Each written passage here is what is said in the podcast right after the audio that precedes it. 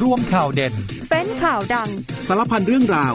ในเคาะข่าวค่ำ สวัสดีค่ะ 19นาฬิกา30 นาทีพบกับเคาะข่าวค่ำนะคะเจอกันวันนี้วันอังคารที่ 12 ธันวาคม 2566 วันนี้ติดตามข่าวสารกับดิฉันอัมพิกาชวนปรีชาค่ะ เจอกันเป็นประจำนะคะ ทุ่มครึ่งถึง 2 ทุ่มโดยประมาณผ่านทางสถานีวิทยุในเครือกองทัพบบก อีกหนึ่งช่องทางผ่านทางเพจ Facebook เราไลฟ์ไปด้วยนะคะ สถานีข่าวสนามเป้า และจบรายการแล้วแล้วฟังย้อนหลังได้นะคะ ผ่านทางพอดแคสต์ News ข้อข่าวค่ำได้อีกหนึ่งช่องทางค่ะ วันนี้หลายคนติดตามเรื่องของการประชุมคอรมอนะคะ เพราะว่ามีหลายเรื่องที่เจาะจะเข้าคิวให้คอรมอพิจารณา ให้คอรมอเคาะออกมา หนึ่งในนั้นมีเรื่องของอัตราค่าแรงขั้นต่ำที่ตามไทม์ไลน์แล้วต้องเข้าเพื่อให้อนุมัติแล้วต้นปี 1 มกราคม67นี่ประกาศใช้ แต่ปรากฏว่าเจอท่านนายกบอกให้กลับไปทบทวนใหม่ เพราะว่าค่าแรงใน 3 จังหวัดชายแดนใต้นี่ขึ้นแค่ 2 บาท นายกพูดชัดบอก 2 บาท ซื้อไข่ครึ่งฟองยังไม่ได้เลย ที่สุดแล้วนายกบอกว่าตอนนี้ทางรัฐมนตรีว่าการกระทรวงแรงงาน ดึงเรื่องของอัตราค่าแรงขั้นต่ำไปคิดพิจารณาใหม่ ไปคิดสูตรใหม่ออกมาแล้วนะคะ แต่คำถามคือ ดึงออกตอนนี้ แล้วจะเข้าครมทัน อนุมัติทันแล้วใช้มกราปีหน้าไหมนายกมั่นใจว่าทันค่ะ น่าจะเข้าครมทันในช่วงก่อนปีใหม่ แล้วก็น่าจะอนุมัติได้ช่วงปีใหม่พอดิบพอดี ส่วนเรื่องของการจัดการหนี้นอกระบบนายกแถลงเลยนะคะว่าเรื่องนี้ขอความร่วมมือจากทุกภาคส่วน ร่วมกันแก้ไขปัญหาทั้งระบบ นายกพูดชัดค่ะบอกว่าเรื่องหนี้นอกระบบต้องจบในรัฐบาลนี้ ส่วนวันนี้มีเรื่องของคุณกันจอมพลังที่นำเอาคุณตาของหญิงวัย 17 ปี เข้าไปร้องทุกข์ที่ทำเนียบนะคะ เอาผิดกับคุณสมรักคำสิงโดยยืนยันว่าสาว 17 น้องถูกลวนลาม แล้วก็ยืนยันว่าไม่มีการแบล็กเมลไม่มีการเรียกรับเงินนะคะ เดี๋ยวมีรายละเอียดเรื่องนี้ให้ติดตามด้วย แล้วก็อีกเรื่องหนึ่งต้องขอฝากไว้เลย ต้องเตือนกันอย่างหนักๆฝุ่นจิ๋วค่ะ PM 2.5 โอ้โห วันนี้หลายพื้นที่เกินค่ามาตรฐานมาก ๆ นะคะ โดยเฉพาะในกรุงเทพมหานครมีถึง 66 จุดด้วยกัน ขณะที่อีก 15 จังหวัด ตามรายงานตัวเลขเป็นสีแดงนะคะ มีผลเสียต่อสุขภาพ เป็นอันตรายต่อสุขภาพ เพราะฉะนั้นกิจกรรมกลางแจ้งงดได้งด เลี่ยงได้เลี่ยง ถ้าจำเป็นจริงๆ อย่าลืมสวมหน้ากากอนามัยนะคะ เดี๋ยวเราพักกันครู่เดียวช่วงหน้ากลับมาติดตามทั้งหมดนี้ค่ะ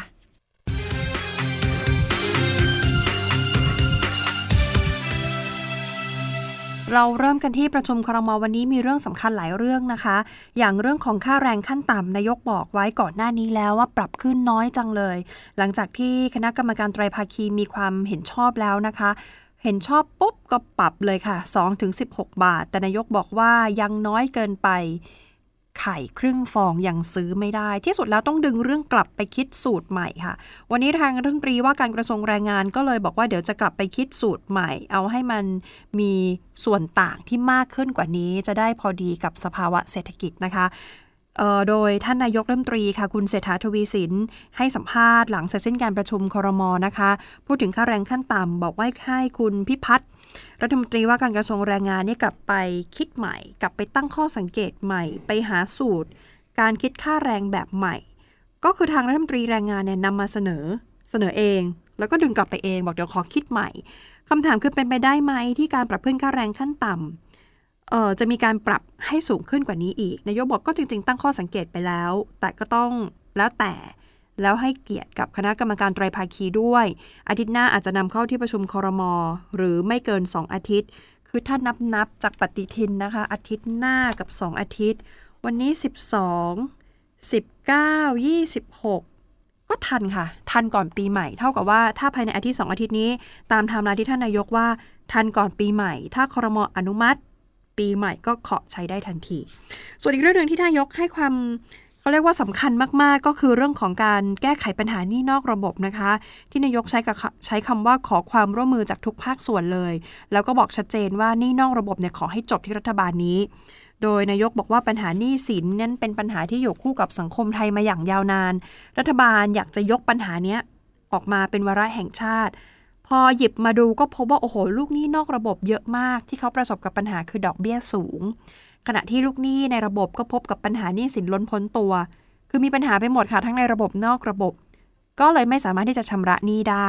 ส่งผลให้เกิดประวัติค้างอยู่ในเครดิตบูโร พอประวัติค้างแบบนี้ก็ไม่สามารถขอสินเชื่อเพิ่มเติมได้ นายกบอกแบบนี้เรียกว่าเสียโอกาสในการประกอบอาชีพ ราะฉะนั้นภาครัฐยื่นมือเข้าไปช่วยค่ะ ก็ช่วยลูกหนี้ในรูปแบบต่างๆ แบ่งเป็น 4 กลุ่มนะคะ กลุ่มแรกคือลูกหนี้ที่ได้รับผลกระทบจากโควิด อันนี้ชัด ส่วนใหญ่มีหนี้เสียกับพวกธนาคารออมสิน แล้วก็ทกส ถ้าแบบนี้กลุ่มที่ 1 รัฐบาลกำหนดให้ธนาคารทั้งสองแห่ง ติดตามทวงหนี้ขีดเส้นใต้ว่าตามสมควรค่ะ แล้วก็ให้ความช่วยเหลือแก่ลูกหนี้กลุ่มนี้ ไม่ให้เป็นหนี้เสียอีกต่อไป คาดว่าช่วยเหลือรายย่อยกลุ่มนี้ได้ประมาณ1ล้าน1แสนราย ส่วนลูกหนี้ที่เป็นพวก SME พวกสถาบันการเงินของรัฐเดี๋ยวเขาจะเข้าไปช่วยเหลือผ่านการปรับปรุงโครงสร้างหนี้นะคะ แล้วเดี๋ยวจะมีการพักชำระหนี้ให้ด้วย ทั้งบุคคลธรรมดา แล้วก็นิติบุคคลเป็นเวลา 1 ปี อันนี้กลุ่มที่ 1 กลุ่มที่ 2 คือลูกหนี้ที่มีรายได้ประจำแต่ภาระหนี้เนี่ยมีเป็นจำนวนมาก คือหนี้เยอะเกินกว่าที่จะจ่ายไหว กลุ่มนี้ขอแบ่งออกเป็น 2 กลุ่มย่อย คือพวกข้าราชการครู แล้วก็ตำรวจทหาร แบบนี้จะได้รับการช่วยเหลือผ่าน 3 แนวทางค่ะ 1. ลดดอกเบี้ยสินเชื่อจำกัดไม่ให้ดอกเบี้ยสูงเกินไปนะคะ 2. โอนหนี้ทั้งหมดไปไว้อยู่ในที่เดียวกัน แล้วค่อยไปจัดการกับตรงนั้น 3. คือการบังคับใช้หลักเกณฑ์ การตัดเงินเดือน คือตัดได้แต่ต้องตัดจนถึงที่ว่าลูกหนี้เนี่ยเขายังมีเงินเดือนเหลือพอในการดำรงชีพ จะได้อยู่ได้ไม่ใช่ตัดจนไม่เหลือเปิดซองเงินเดือนมา เหลือไม่กี่บาทอยู่ไม่ได้ อันนี้กลุ่มที่ 2 นะคะ กลุ่มที่ 3 คือกลุ่มที่มีรายได้ไม่แน่นอน พวกไม่แน่นอนส่วนใหญ่เป็นลูกหนี้เกษตรกร ลูกหนี้เช่าซื้อ แล้วก็ลูกหนี้กองทุนที่เป็นกองทุนเงินให้กู้ยืมเพื่อการศึกษาพวกกยศนะคะ พวกนี้เขาจะพักชำระหนี้เป็นการชั่วคราวคือ 3 ปี แล้วก็ลดดอกเบี้ยให้ กลุ่มที่ 4 คือกลุ่มที่เป็นหนี้เสียคงค้างกับสถาบันการเงินของรัฐมาเป็นเวลานาน กลุ่มนี้จะโอนไปยังบริษัทบริหารสินทรัพย์ ที่เกิดจากการร่วมทุนระหว่างสถาบันการเงินของรัฐ และบริษัทบริหารสินทรัพย์ จะทำให้เกิดการปรับปรุงโครงสร้างหนี้ให้กับลูกหนี้เป็นไปอย่างคล่องตัวมากขึ้น ก็คาดว่ามาตรการนี้จะสามารถช่วยเหลือลูกหนี้ในกลุ่มนี้ได้ประมาณ 3 ล้านราย นายกย้ำนะคะว่าเราจำเป็นต้องอาศัยความร่วมมือจากหลายภาคส่วน ร่วมกันแก้ไขปัญหาหนี้นอกระบบ เอาให้จบภายในรัฐบาลนี้ เพื่อให้เศรษฐกิจขยายตัวและเติบโตต่อไปได้ ขยับไปที่เรื่องของคุณยายจากอุตรดิตถ์คุณยายวันนี้เดินทางเข้าร้องเพจสายใหม่ต้องรอดค่ะ บอกให้ช่วยเหลือหน่อย เรื่องของคุณยายเนี่ยเป็นเรื่องที่เกี่ยวพันเกี่ยวข้องกับหนี้นอกระบบด้วยเหมือนกันนะคะ เพราะสามีของคุณยายตัดสินใจฆ่าตัวตาย สาเหตุอยากจะได้เงินชปนกิจเอาไปใช้หนี้นอกระบบ แต่เงินจำนวนนี้ได้มาแล้วค่ะ ใช้หนี้ก็ยังไม่หมด วันนี้ผบตรเรียกเจ้าหนี้กับคนทวงหนี้มาสอบแล้วนะคะ แล้วก็เร่งขยายผล โดยพลตำรวจเอกต่อศักดิ์สุขวิมลผบตรเปิดเผยบอกนายกสั่งการตรงมาที่ผบเลยค่ะ ให้ตำรวจดำเนินการร่วมกับฝ่ายปกครอง และส่วนราชการที่เกี่ยวข้องเข้าไปตรวจสอบเหตุการณ์ที่เกิดขึ้นกำหนดมาตรการดำเนินการดำเนินคดีดังกล่าว ให้บูรณาการร่วมกันลงพื้นที่ไปที่บ้านคุณยาย ให้การช่วยเหลือเยียวยาในเบื้องต้นด้วย ส่วนทางคดีตำรวจเร่งรวบรวมหลักฐาน เบื้องต้นติดตามเจ้าหนี้มาแล้วหนึ่งทวงหนี้ได้อีกหนึ่ง เอามาสอบสวนทั้งหมดค่ะ แล้วก็เตรียมดำเนินคดีกับขยายผลไปยังเจ้าหนี้ หรือคนทวงหนี้รายอื่น ๆ หากพบกระทำผิดดำเนินการอย่างเด็ดขาดทุกรายนะคะ โดยทางพบตรยืนยันบอกคดีนี้ต้องดำเนินการอย่างเด็ดขาดจริงจัง และขยายผลไปยังนายทุน เจ้าหนี้ทุกรายที่กระทำความผิด และต้องร่วมกับส่วนราชการเพื่อช่วยเหลือเยียวยาคุณยายด้วย ตอนนี้ต้องเข้าไปดูแลสภาพจิตใจคุณยายนะคะ เสียทั้งสามี เงินก็ไม่มีติดตัวเลยค่ะ เพราะว่าต้องเอาไปใช้นี่นอกระบบทั้งหมดนำซ้ำใช้แล้วยังไม่เหลือ โดนทวงซ้ำเข้าไปอีกนะคะ โดยทางผบตรบอกเดี๋ยวต้องให้ความเป็นธรรมกับครอบครัวของคุณยาย แล้วเดี๋ยวจะนำเข้าสู่ขบวนการไกล่เกลี่ยตามกฎหมายต่อไป เอาละค่ะเดี๋ยวช่วงนี้เราพักฟังภารกิจทหารกันครู่เดียวช่วงหน้ากลับมาติดตามเรื่องของสมาคมผู้เลี้ยงหมู โอ้โหเขาขอบดอกไม้มาให้กำลังใจท่านนายกกันใหญ่เลย เดี๋ยวช่วงหน้ากลับมาติดตามค่ะองทัพบกยังคงเดินหน้าสนับสนุนให้การช่วยเหลือดูแลประชาชนในทุกภารกิจและในทุกพื้นที่ เริ่มกันที่พลเอกเจริญชัยหินเทาผู้บัญชาการทหารบก เป็นประธานกิจกรรมเราทำความดีด้วยหัวใจ เนื่องในวันคล้ายวันพระบรมราชสมภพ พระบาทสมเด็จพระบรมชนากาธิเบศรมหาภูมิพลอดุลยเดชมหาราชบรมนาถบพิตร 5 ธันวาคม 2566 และถวายเป็นพระราชกุศลแด่พระบาทสมเด็จพระเจ้าอยู่หัว 72 พรรษา 28 กรกฎาคม 2566 2567 เพื่อเติมโลหิตครั้งใหญ่ให้แก่สภากาชาติไทย โดยมีนักศึกษาวิชาทหารจิตอาสาจำนวน 20,000 นาย จากทั่วประเทศ ซึ่งกิจกรรมการบริจาคโลหิต เป็นกิจกรรมที่กำลังพลของกองทพบกให้การสนับสนุนมาอย่างต่อเนื่องหน่วยเฉพาะกิจกรมทหารพรานที่ 44 ทำการลาดตระเวนพิสูจน์ทราบ และซุ่มเฝ้าระวังตรวจพื้นที่ในป่าภูเขา เขตชุมชน ไทยพุทธ รวมไปถึงจุดเสี่ยงจุดล่อแหลมต่างๆ พื่อจำกัดความพยายามในการลักลอบก่อเหตุ สร้างสถานการณ์ในพื้นที่อำเภอสายบุรี อำเภอกระเพาะอำเภอทุ่งยางแดง และอำเภอไม้แก่นจังหวัดปัตตานี โดยกำลังพลทุกนายเข้มภารกิจ หวังสร้างความสงบสุขในพื้นที่ชายแดนใต้กองกำลังสุรนารีจัดกำลังพลจิตอาสาของหน่วย ร่วมกับประชาชนในพื้นที่ เข้าทำการปรับภูมิทัศน์ทำความสะอาดศูนย์การเรียนรู้ปรัชญาเศรษฐกิจพอเพียง ในพื้นที่อำเภอกันทรลักษ์ จังหวัดศรีสะเกด เพื่อเตรียมสถานที่ให้พร้อมในการจัดกิจกรรมต่างๆ ของชุมชน ซึ่งเป็นกิจกรรมที่สร้างจิตอาสาทำประโยชน์เพื่อส่วนรวม ทั้งยังเป็นการสนองนโยบายของกองทบก ในการใช้กำลังพลยุทโธปกรณ์และพื้นที่ของหน่วย ให้เกิดประโยชน์สูงสุด และหน่วยฝึกทหารใหม่กองพันฐานราบที่ 3 กรมฐานราบที่ 25 อำนวยความสะดวกให้กับทหารใหม่ ที่มีความประสงค์จะส่งเงินเดือนกลับไปให้ครอบครัว เพื่อช่วยแบ่งเบาภาระค่าใช้จ่ายตามความสมัครใจ ผ่านการทำธุรกรรมออนไลน์ ในมือถือ ซึ่งจะสร้างความสุขใจทั้งผู้มอบให้และผู้รับ และยังเป็นการปลูกฝังจิตสำนึกให้มีความกตัญญูรู้คุณ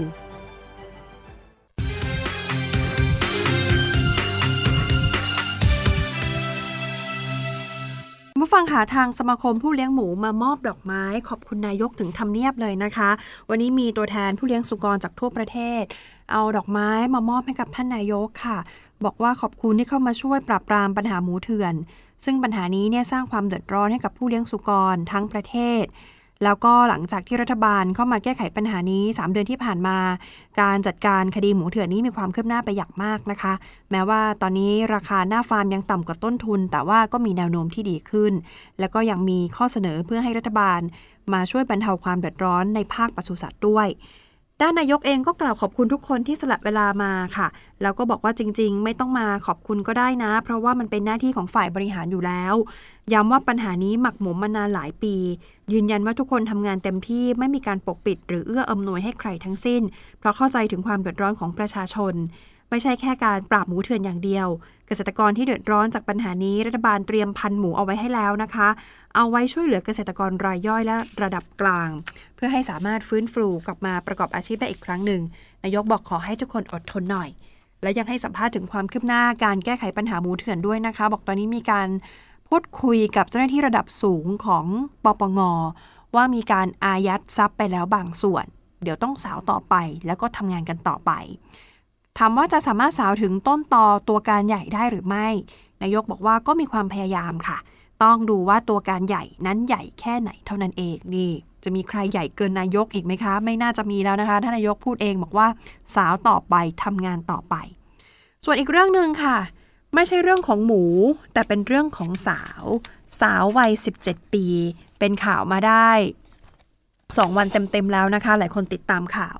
สาววัย 17 ปี วันนี้มีความคืบหน้าเป็นอย่างมาก หลังจากที่เธอพาครอบครัวไปร้องเอาผิด คุณสมรักคำสิง โดยบอกว่าคุณสมรักนั้นบังคับขืนใจล่วงละเมิดทางเพศเธอ วันนี้มีความคืบหน้าคือมีภาพจากกล้องวงจรปิด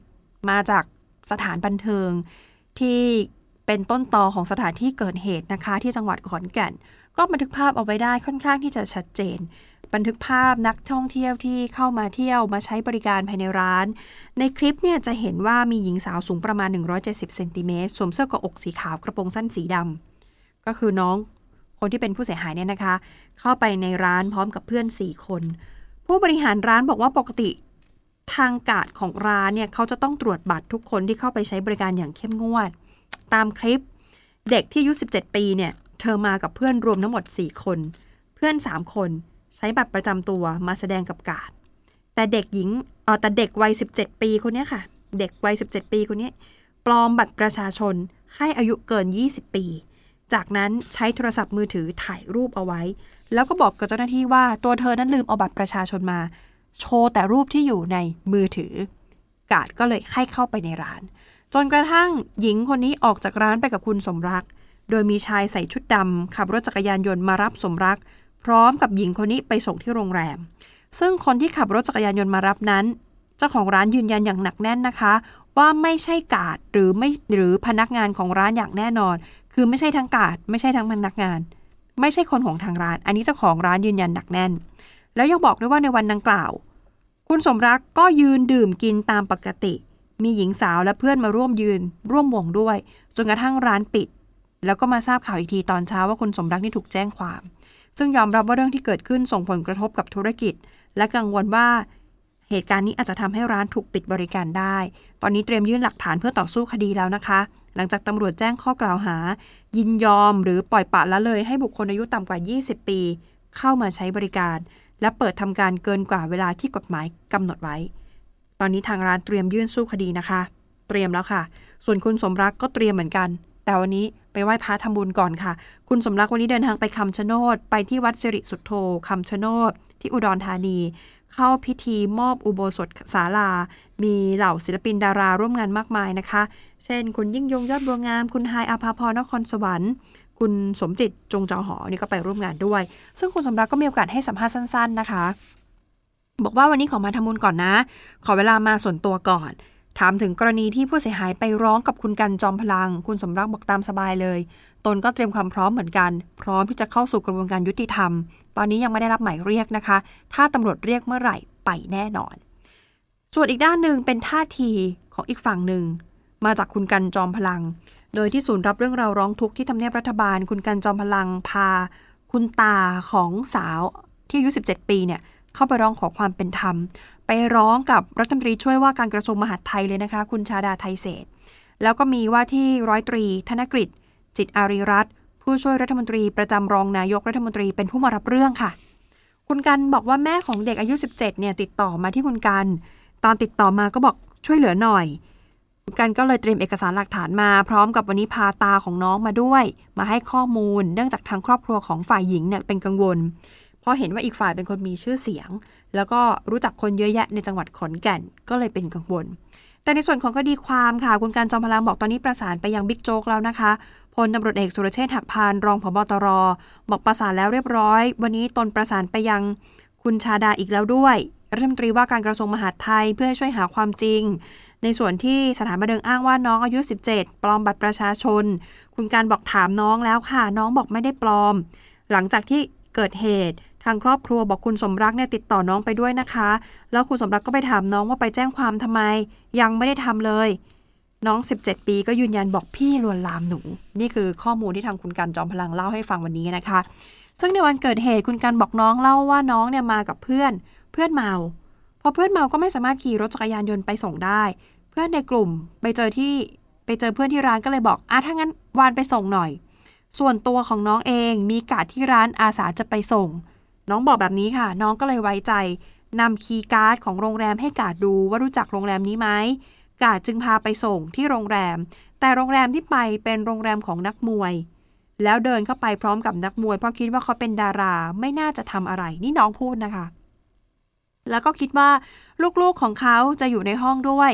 เพราะเห็นในแอปอะไรบางอย่าง เข้าใจว่าลูกอยู่ในห้อง จึงยอมเข้าไปด้วย นี่เป็นข้อมูลที่น้องเล่าให้คุณการจอมพลังฟังนะคะ น้องเล่าแบบนี้น้องวัย17 แล้วน้องก็ยืนยันว่าไม่ได้เรียกเงินแต่อย่างใด ซึ่งคุณการบอกว่าเรื่องนี้จะไม่เข้าข้างฝั่งใดฝั่งหนึ่ง เรื่องไหนจริง เรื่องไหนเท็จให้มาหาความจริงกัน แต่ทางด้านตาของน้องอายุ 17 บอกว่าเรื่องที่หลานปลอมบัตรประชาชนเพื่อเข้าไปในสถานบันเทิงนั้น เรื่องนี้ตาบอกตาไม่รู้เรื่องเลย ส่วนเรื่องที่มีกระแสข่าวว่าหลานตั้งใจจะถ่ายคลิปเพื่อแบ็กเมลนั้น คุณตาเชื่อว่าไม่น่าจะเป็นไปได้อะเดี๋ยวต้องติดตามความคืบหน้านะคะ เพราะตอนนี้ต่างฝ่ายต่างก็เตรียมหลักฐานกันอย่างแน่นหนาเลยค่ะกะจะสู้คดีกันทั้งสองฝั่งเลยนะคะ ทีนี้มีความคิดความเห็นมาจากทางฝั่งของคุณท็อปค่ะคุณวราวุฒิศิลปะอาชารัฐมนตรีว่าการกระทรวงการพัฒนาสังคมและความมั่นคงของมนุษย์ ที่ให้ความคิดความเห็นเรื่องนี้นะคะ บอกว่าตอนนี้มีการขอให้ทางบ้านพักเด็กและสตรีที่ขอนแก่น ไปสัมภาษณ์พูดคุยกับเด็กวัย 17 นะคะ แล้วก็จะนำเด็กไปตรวจสุขภาพ แต่เรื่องประเด็นที่เอ๊ะทำไมสถานบันเทิง ปล่อยให้เด็กอายุต่ำกว่า 20 ปีเข้าไปใช้บริการ เรื่องนี้ทางรองนายก รัฐมนตรี และรัฐมนตรีว่าการกระทรวงมหาดไทยคุณอนุทินค่ะ ก็บอกว่าแต่ละจังหวัดจริง ๆ มีทีมเข้าไปดูแลเข้าไปตรวจสอบอยู่แล้ว ไม่ใช่ว่าวันนี้อยากจะเข้าก็เข้าไปได้เลย ต้องมีการหาข่าวก่อนคุณอนุทินบอกนะคะ แล้วก็ปัญหาที่เกิดขึ้นคำถามคือจะมีการเข้มงวดอย่างไร ถึงขั้นปล่อยให้เด็กอายุ 17 เข้าไปเที่ยวได้ คุณอนุทินบอกว่านั่นคือปัญหาค่ะ ที่ผ่านมากำชับเข้มงวดมากเรื่องของอายุ เรื่องของอาวุธปืน เรื่องของยาเสพติด ส่วนช่วงปีใหม่ที่อยู่ในช่วงของการขยายเวลาเปิดสถานบันเทิงไปถึงตีสี่ชี้แจงว่าการเปิดยาวขึ้น มีการกำหนดโซนนิ่งนะคะ แต่ต้องอยู่ภายใต้กฎหมาย คือถ้าไม่มีใบอนุญาตจบค่ะ ก็ขายสุราได้แค่เที่ยงคืนเท่านั้น ย้ำว่าแค่ขยายเวลาแต่อายุไม่ได้ขยายนะคะ อายุจำกัดเหมือนเดิม ห้ามต่ำกว่า 20 ปีเข้าสถานบันเทิง เพราะฉะนั้นทางสถานบันเทิงก็ต้องตรวจให้เข้มข้นด้วย นี่คือเรื่องของเด็กวัย 17 นะคะ ที่ออกมา โอ้โห มีหลายภาคส่วนที่ต้องเข้าไปจัดการแล้วก็แก้ไขปัญหาเลยค่ะ เพราะว่าถ้าอย่างนี้ทั้งเรื่องของสถานบันเทิง ทั้งเรื่องของความเข้มงวด ปล่อยให้เด็กอายุต่ำกว่า 20 ปีเข้าไปได้อย่างไร เดี๋ยวต้องติดตามต่อนะคะ ส่วนอีกเรื่องหนึ่งที่กำลังเป็นประเด็นร้อนมากในโลกโซเชียล หลายคนอาจจะเคยได้ยินชื่ออาจารย์น้องไนซ์ บางคนอาจจะแบบ เอ๊ะอาจารย์น้องไนซ์คือใครไม่เคยได้ยินเลย โอ้โห ตอนนี้ดังมากนะคะ ในโลกออนไลน์ โดยเฉพาะในแอปพลิเคชันชื่อดังอย่าง TikTok มีคนนำคลิปของน้องมาแชร์เยอะมาก คือน้องไนซ์เนี่ย ล่าสุดใช้คำพูดนี้ดีกว่าค่ะ ว่าพอสอคือสำนักงานพระพุทธเตรียมเข้าแล้วนะคะ เข้าไปหาน้องไนซ์ไปตรวจสอบว่าเรื่องจริง หรือเรื่องปลอมหลอกลวงหรือเปล่า น้องไนซ์เขาเรียกกันว่าอาจารย์น้องไนซ์เต็มๆคืออาจารย์น้องไนซ์เทวานิรมิตจุติ อายุ 8 ขวบเท่านั้นเองค่ะ น้องอ้างว่าตนเป็นร่างอวตารองค์เพชรพัทระ นาคานาคราชลงมาจุติ และเป็นบุตรของพระสักยมุนี เป็นผู้ทรงภูมิความรู้ด้านวิปัสสนากรรมฐาน อย่างรู้ได้ เผยแพร่ธรรมะได้ ล่าสุดนางพวงเพชรชุนละเอียด รัฐมนตรีประจำสำนักนายกรัฐมนตรี ให้สัมภาษณ์ถึงเรื่องนี้ค่ะ บอกตอนนี้แจ้งไปยังพศก็คือสำนักงานพระพุทธศาสนา ให้เข้าไปตรวจสอบแล้วนะคะพศบอกว่าถ้าเป็นเรื่องของพระกับวัด นั่นเป็นเรื่องของพศต้องเข้าไปตรวจสอบ แต่ถ้าเป็นเรื่องของเด็กกับความเชื่อ อันนี้ไม่ใช่พศค่ะ ถ้าเด็กกับความเชื่อ อันนี้จะต้องเป็นเรื่องของตำรวจที่ต้องเข้าไปเฝ้าดู ว่ามีการหลอกลวงหรือไม่ ซึ่งคุณวราวุฒิศิลปะอาชารัฐมนตรีว่าการกระทรวงการพัฒนาสังคมและความมั่นคงของมนุษย์ ก็พูดถึงเรื่องนี้เหมือนกันนะคะ บอกการใช้เด็กและเยาวชนในกิจการใดก็ตาม ต่อให้เป็นพ่อแม่นะ เด็กแต่ละคนก็มีสิทธิ์ที่จะอยู่ในสภาพแวดล้อมที่เอื้อต่อการเจริญเติบโต เป็นทรัพยากรมนุษย์ที่มีคุณค่าต่อสังคม ความเชื่อเป็นสิ่งที่ห้ามกันไม่ได้ ฉะนั้นขอให้แต่ละฝ่ายใช้วิจารณญาณในการบริโภคสื่อ และขอฝากผู้ใหญ่ที่อยู่รอบตัวเด็ก พิจารณาความเหมาะสมด้วย ขณะเดียวกันขอให้หน่วยงานที่เกี่ยวข้องเข้าไปดูแล ในส่วนของกระทรวงพอมเป็นห่วงนะคะ เกี่ยวกับพัฒนาการแต่ละช่วงวัยของเด็ก เพราะความคิดและการเจริญเติบโตเป็นสิ่งสำคัญ เดี๋ยวรอดูนะคะ เพราะว่าพอสอรับเรื่องแล้วเดี๋ยวต้องเข้าไปดูว่าสรุปเป็นเรื่องของพระกับวัด หรือเป็นเรื่องของเด็กและความเชื่อนะคะ ขยับไปที่เรื่องของเหตุสลดวันนี้ที่เกิดขึ้นนะคะเอ่อทางเจ้าหน้าที่ที่เป็นเจ้าหน้าที่กู้ภัยวังกรูดที่อำเภอสตึกจังหวัดบุรีรัมย์ วันนี้รับแจ้งให้เข้าไปช่วยเหลือตามหาครอบครัวครอบครัวหนึ่ง พ่อเนี่ยอายุ 45 ปี ลูกอายุ 23 ปี และมีหลานๆอีก 3 คน อายุ 8 ขวบ 11 ขวบ แล้วก็ 14 ขวบ หายตัวไปตั้งแต่เช้าวันนี้ติดต่อไม่ได้ ก็เลยโทรมาแจ้งกู้ภัยว่าช่วยตามหาหน่อย เพราะว่าทั้งหมดเนี่ยพากันไปเอาทรายกลางแม่น้ำมูล ที่ตำบลท่าม่วงอำเภอสตึกจังหวัดบุรีรัมย์ก็ระดมค้นหาตั้งแต่ช่วงเที่ยงเมื่อวานนี้จนถึงวันนี้บ่ายสาม ปรากฏว่าไปพบรถอีแท็กกับตัวพ่วงจอดอยู่ที่ริมแม่น้ำมูล มีทรายอยู่เต็มคันรถ แต่ไม่พบทั้ง 5 คน ก็ใช้ชุดประดาน้ำค้นหา ผ่านไป 3 ชั่วโมง พบร่างทั้ง 5 คน จมติดอยู่ในทรายนะคะ ไปสอบถามภรรยาของนายวิริยาเล่าว่าสามีเนี่ยมาเอาทรายในบ่อ เพื่อที่จะเอาไปปูกระเบื้อง ก็คาดว่าน่าจะชวนลูกสาวและหลานมาด้วย ส่วนสาเหตุเบื้องต้นเจ้าหน้าที่ยังไม่สามารถระบุได้นะคะ อยู่ระหว่างการตรวจสอบสาเหตุที่แท้จริงต่อไป ส่วนเรื่องที่เราต้องเตือนกันวันนี้สำคัญมากเรื่องของค่าฝุ่น PM 2.5 ค่ะ เพราะว่าวันนี้หลายพื้นที่เกินค่ามาตรฐานนะคะ ข้อมูลคุณภาพอากาศกรทมสรุป PM 2.5 ช่วงเช้า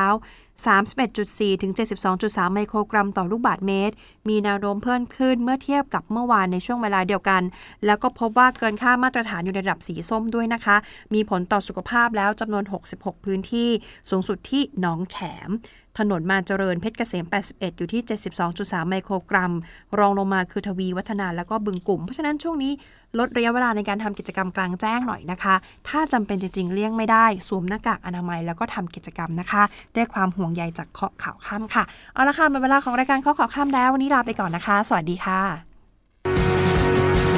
มาแล้วจ้า งานกาชาติประจำปี 2566 พิเศษสุดในโอกาสครบรอบ 100 ปีงานกาชาติ มาเลือกช็อปสินค้าแบบจุใจ และอิ่มอร่อยกับอาหารหลากหลาย พร้อมร่วมกิจกรรมย้อนวันวาน และการแสดงที่หาชมได้ยาก